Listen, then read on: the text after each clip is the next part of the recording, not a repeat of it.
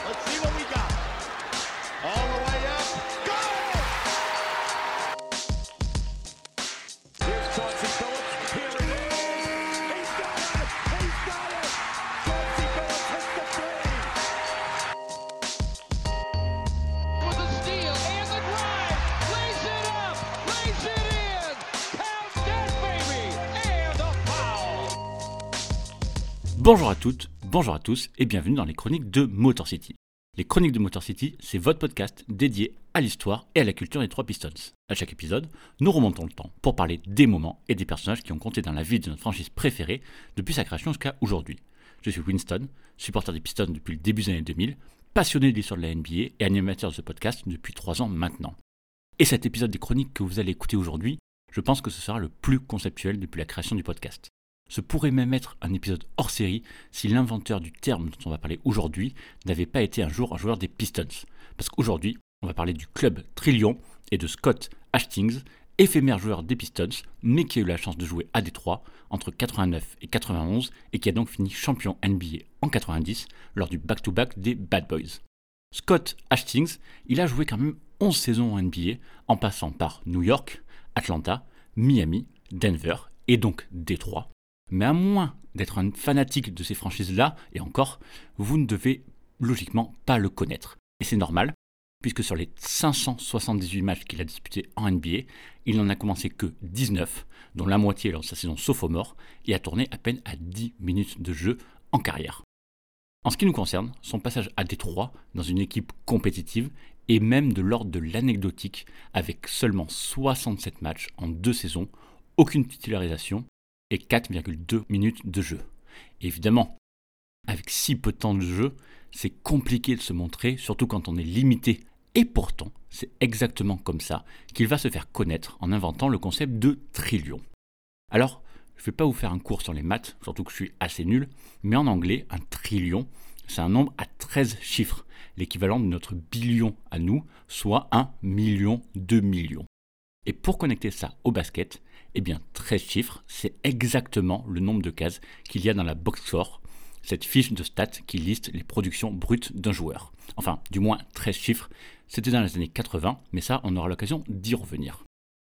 Et Scott Hastings, sa grande particularité à lui, c'était de remplir bah, la première case, celle des minutes, et de laisser toutes les autres vides, puisqu'il n'avait ni le temps ni la capacité de faire autre chose.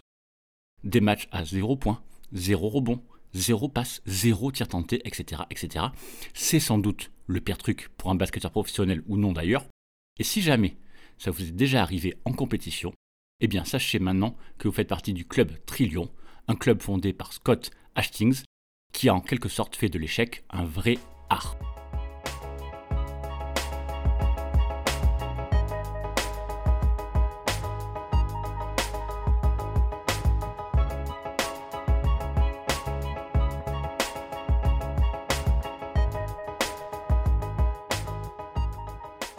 commencer ce podcast, j'ai envie d'illustrer le propos par une célèbre image qui traîne sur internet et que normalement vous connaissez tous. C'est un visuel où on voit Tony Snell, époque Milwaukee Bucks, avec en chiffres le résumé de son match contre le Jazz le 24 février 2017.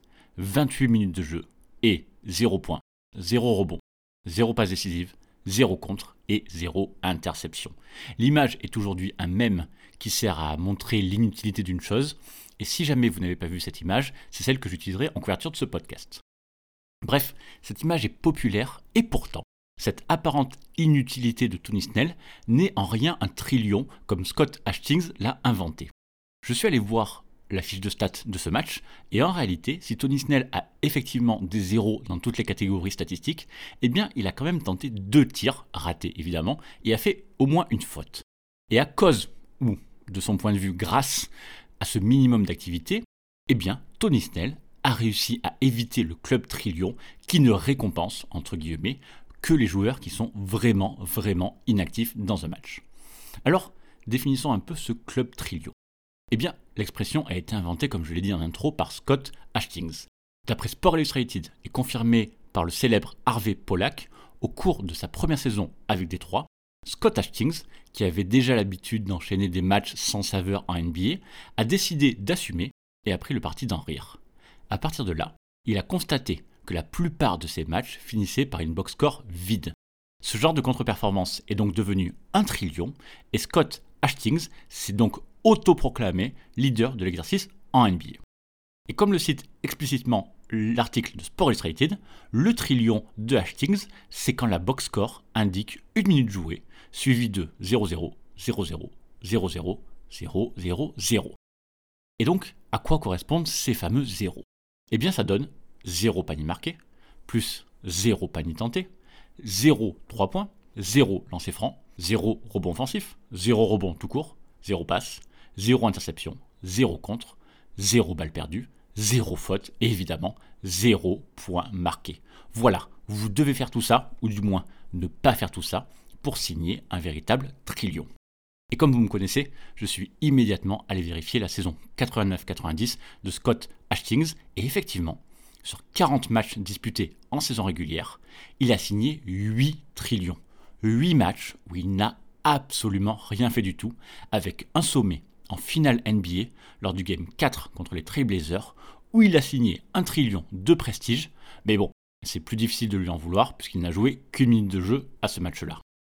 Mais quand même, imaginez un joueur qui, 8 fois dans la saison, est à ce point inefficace en attaque pour ne pas prendre le moindre tir, qui ne trouve même pas l'occasion de faire une passe ou d'être à la réception au hasard d'un rebond. Bon, on va même pas parler des blocs ou des interceptions, mais là, il faut quand même comprendre que le joueur en question n'est même pas assez actif pour faire au moins une faute.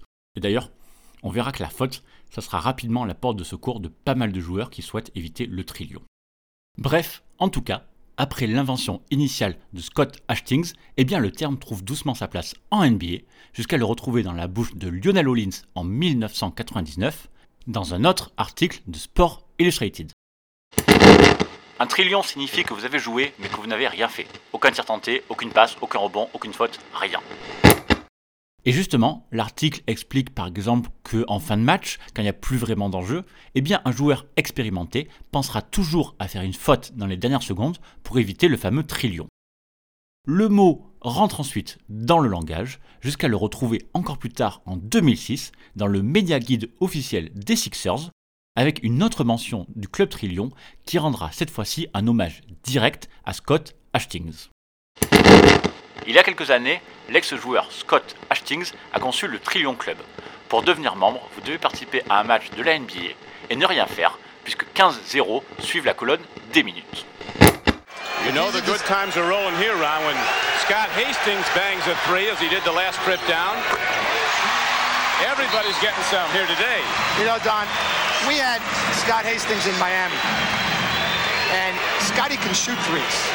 Um, I had been with Scott in Atlanta, and then he was with me in Miami. That's one of his strengths. He's a very good outside shooter, and he can shoot threes. How about that crowd? Three-peat.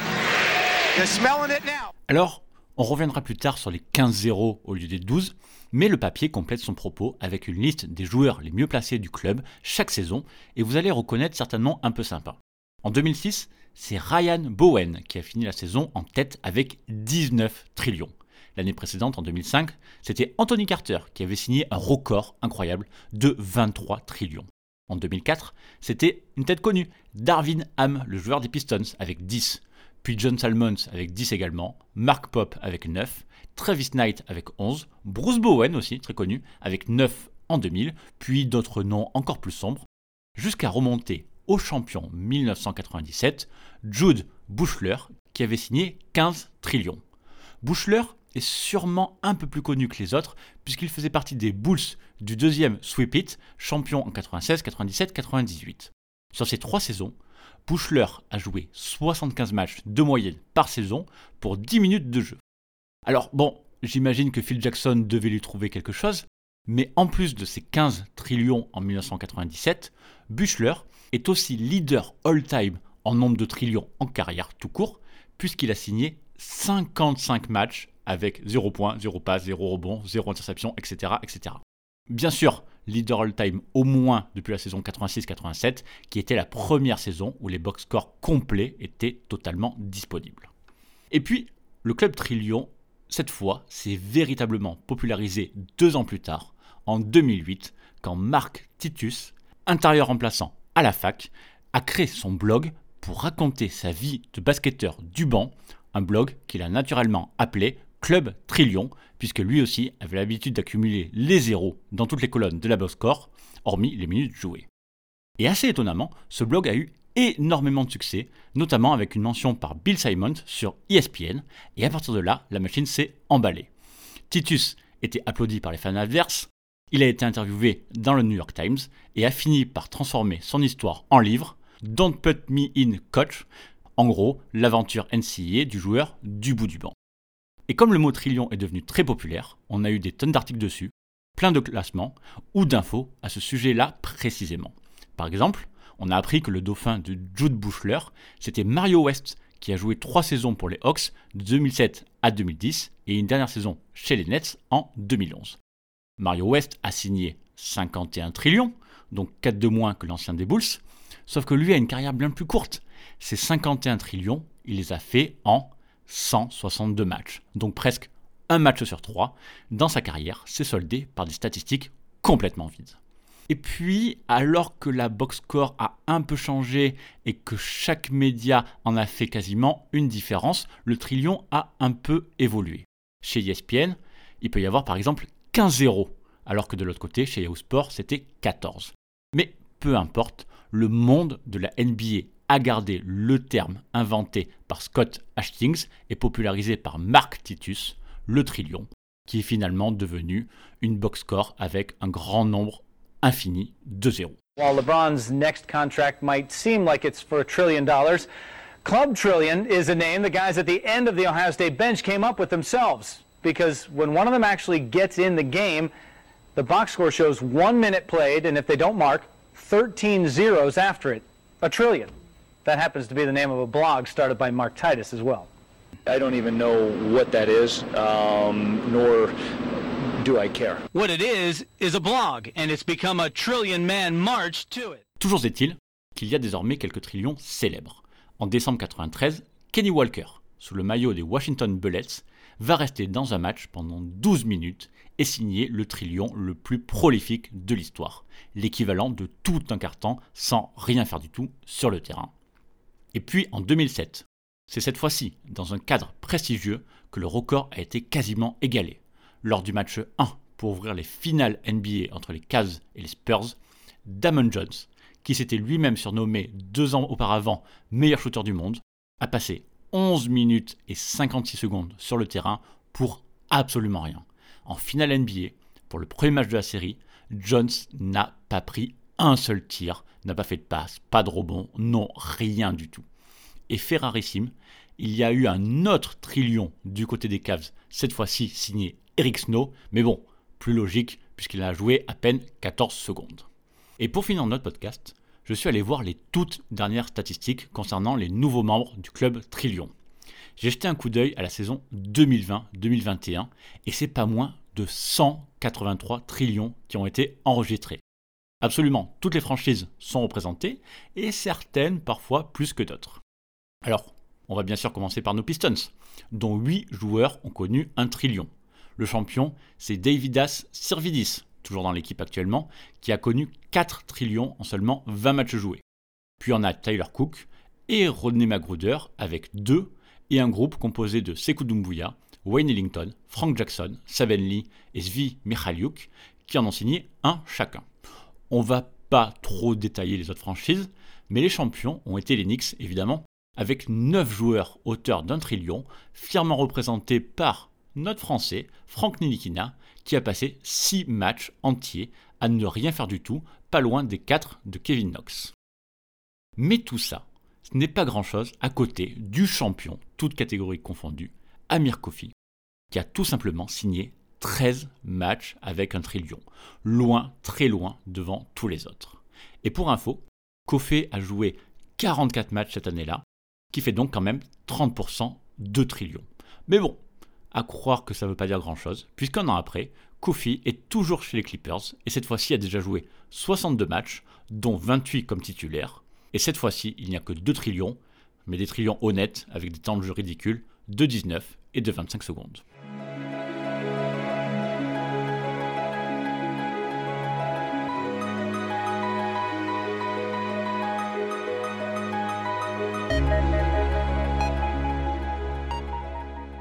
Je ne sais pas combien d'entre vous connaissaient le concept de trillion avant ce podcast, mais c'est vraiment une thématique assez présente finalement en NBA pour ceux qui aiment les chiffres et qui assument de jouer avec le second degré. En revanche, une majorité de personnes, ça c'est sûr, qui connaissaient déjà ce concept, l'associaient d'abord à Mark Titus qui l'a popularisé et pas forcément à Scott Hastings.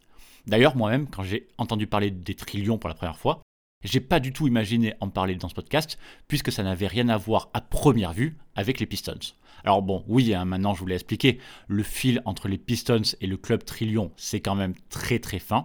Mais bon, vous savez aussi que j'aime bien me servir de ce podcast comme un prétexte pour parler de quelque chose de plus large.